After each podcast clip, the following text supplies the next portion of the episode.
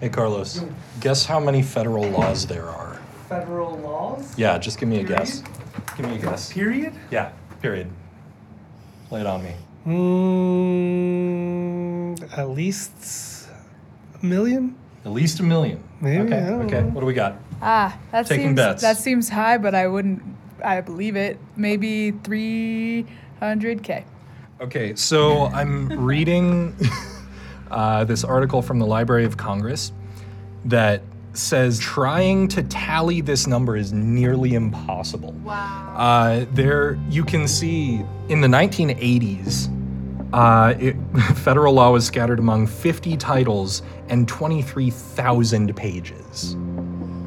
Ew. Damn. It's a lot of laws. I mean, it's so profoundly difficult to understand how many there are, much less what they are. Yeah, and that's just federal. That's not even. That's just state. federal. Yeah. Yeah, like in Chicago, there's this fun law where if you're like ugly, Uh huh. you can't be on the street. Really? hmm It's on the books, but nobody enforces it. Isn't that fun?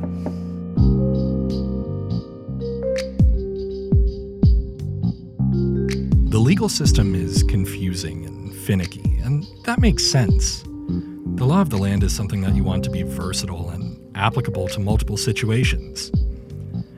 But in that effort to make something vague enough to apply to many things, you also wind up needing a law degree to fully understand the meaning of the law. And the meaning of meaning is pretty loose here.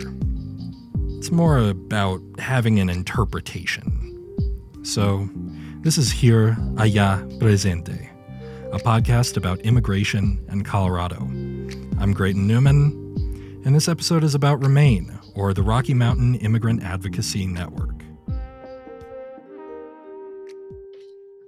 Okay, so well, the question is can you walk us through an example of how legal representation helps immigrant families? But I think in order to answer that, it's important to step back and explain a little bit more about how people interact in immigration proceedings.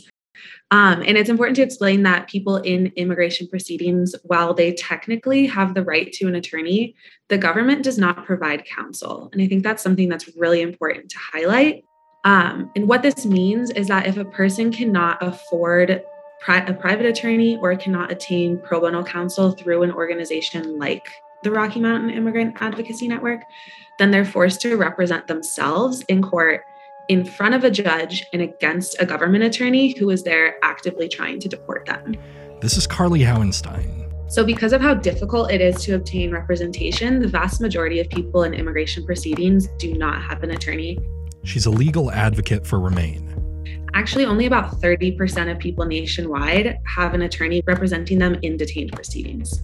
This is really important and matters and is significant because immigrants who are represented are three and a half times more likely to be released from immigration detention on bond and up to 10 times more likely to establish a right to remain in the United States. So, having that representation um, really does make a difference. And this is where RMIAN comes into play. RMIAN was founded um, in the early 1990s um, by some local attorneys and professors. Uh, they recognized the need for representation here in the Denver area. Um, and so they organized a group of pro bono volunteers, including local attorneys and law students at DU and CU.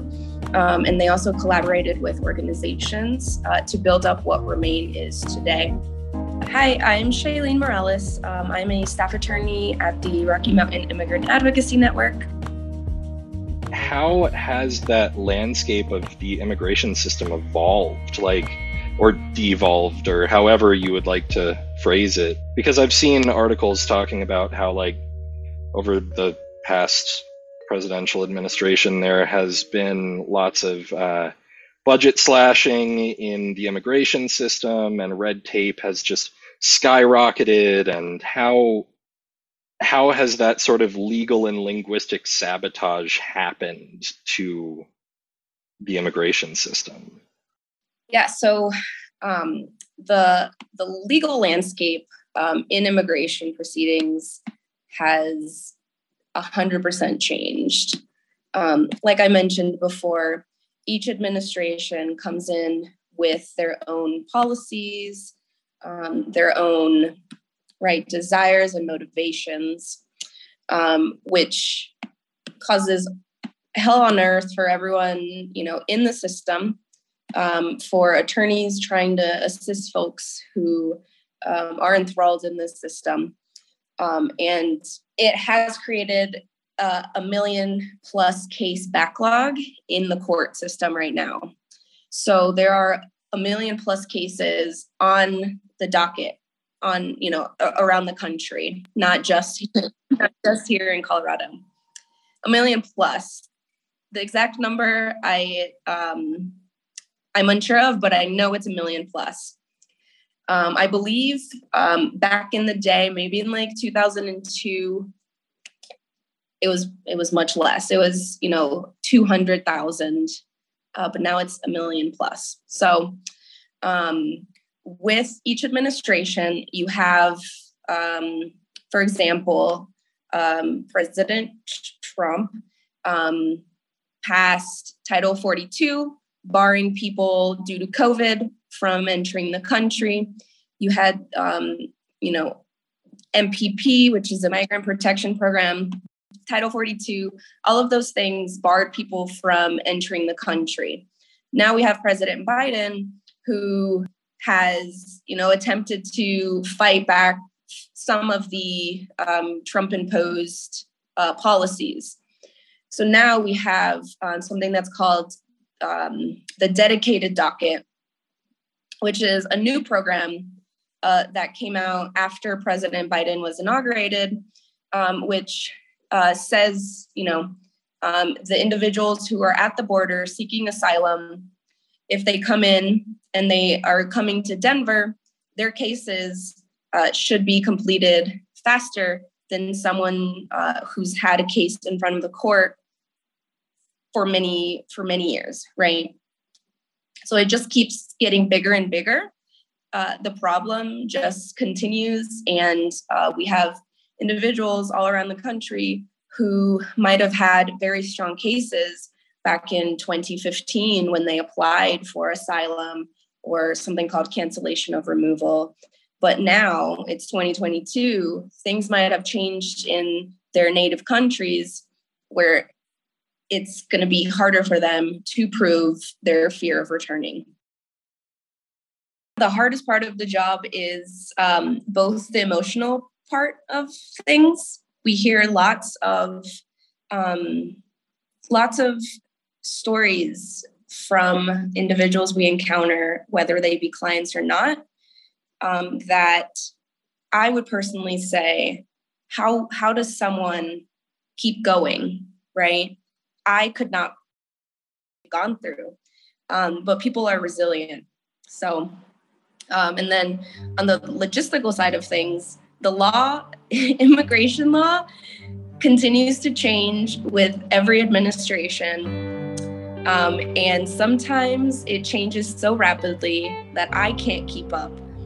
So, for someone who is one, uh, detained, and two the you know new to the system how can how can they keep up?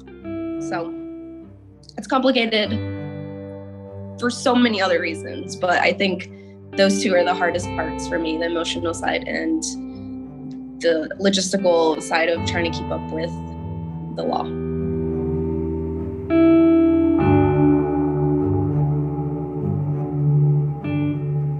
I think my biggest takeaway from doing this work is to question authority and question our country's systems. Um, as I've said before, I am a white US citizen, and that has given me a lot of privilege in my life so far. Uh, and I grew up more or less trusting systems, the systems that were in place, and kind of trusting that if people were detained or incarcerated, it was for a quote unquote good reason, or that there at least was a reason. Um, but since learning more, especially about the immigration system and many other systems, uh, it has become very clear that these systems are built on racism and xenophobia, and that no one, no human being should be treated the way that they are in immigration detention systems. And it's going to take exposure and advocacy and a whole lot of fight to create effective change. And the, that effective change is very desperately needed because, um, you know, the media talks about the deserving immigrant or who who should be here, who shouldn't be here, and that's just not the way to talk about about immigration or about these systems. Um, human beings should not be incarcerated, especially with no reason, and that's something that we have to um, figure out. This episode was produced by myself, Carlos Jimenez, Gray Newman, Lucy Richardson, and Lisette Zamora Galarza. This podcast was made possible by the generous support of the Center for Immigration Policy and Research here at the University of Denver and the Center for Innovation in the Liberal and Creative Arts, also here at the U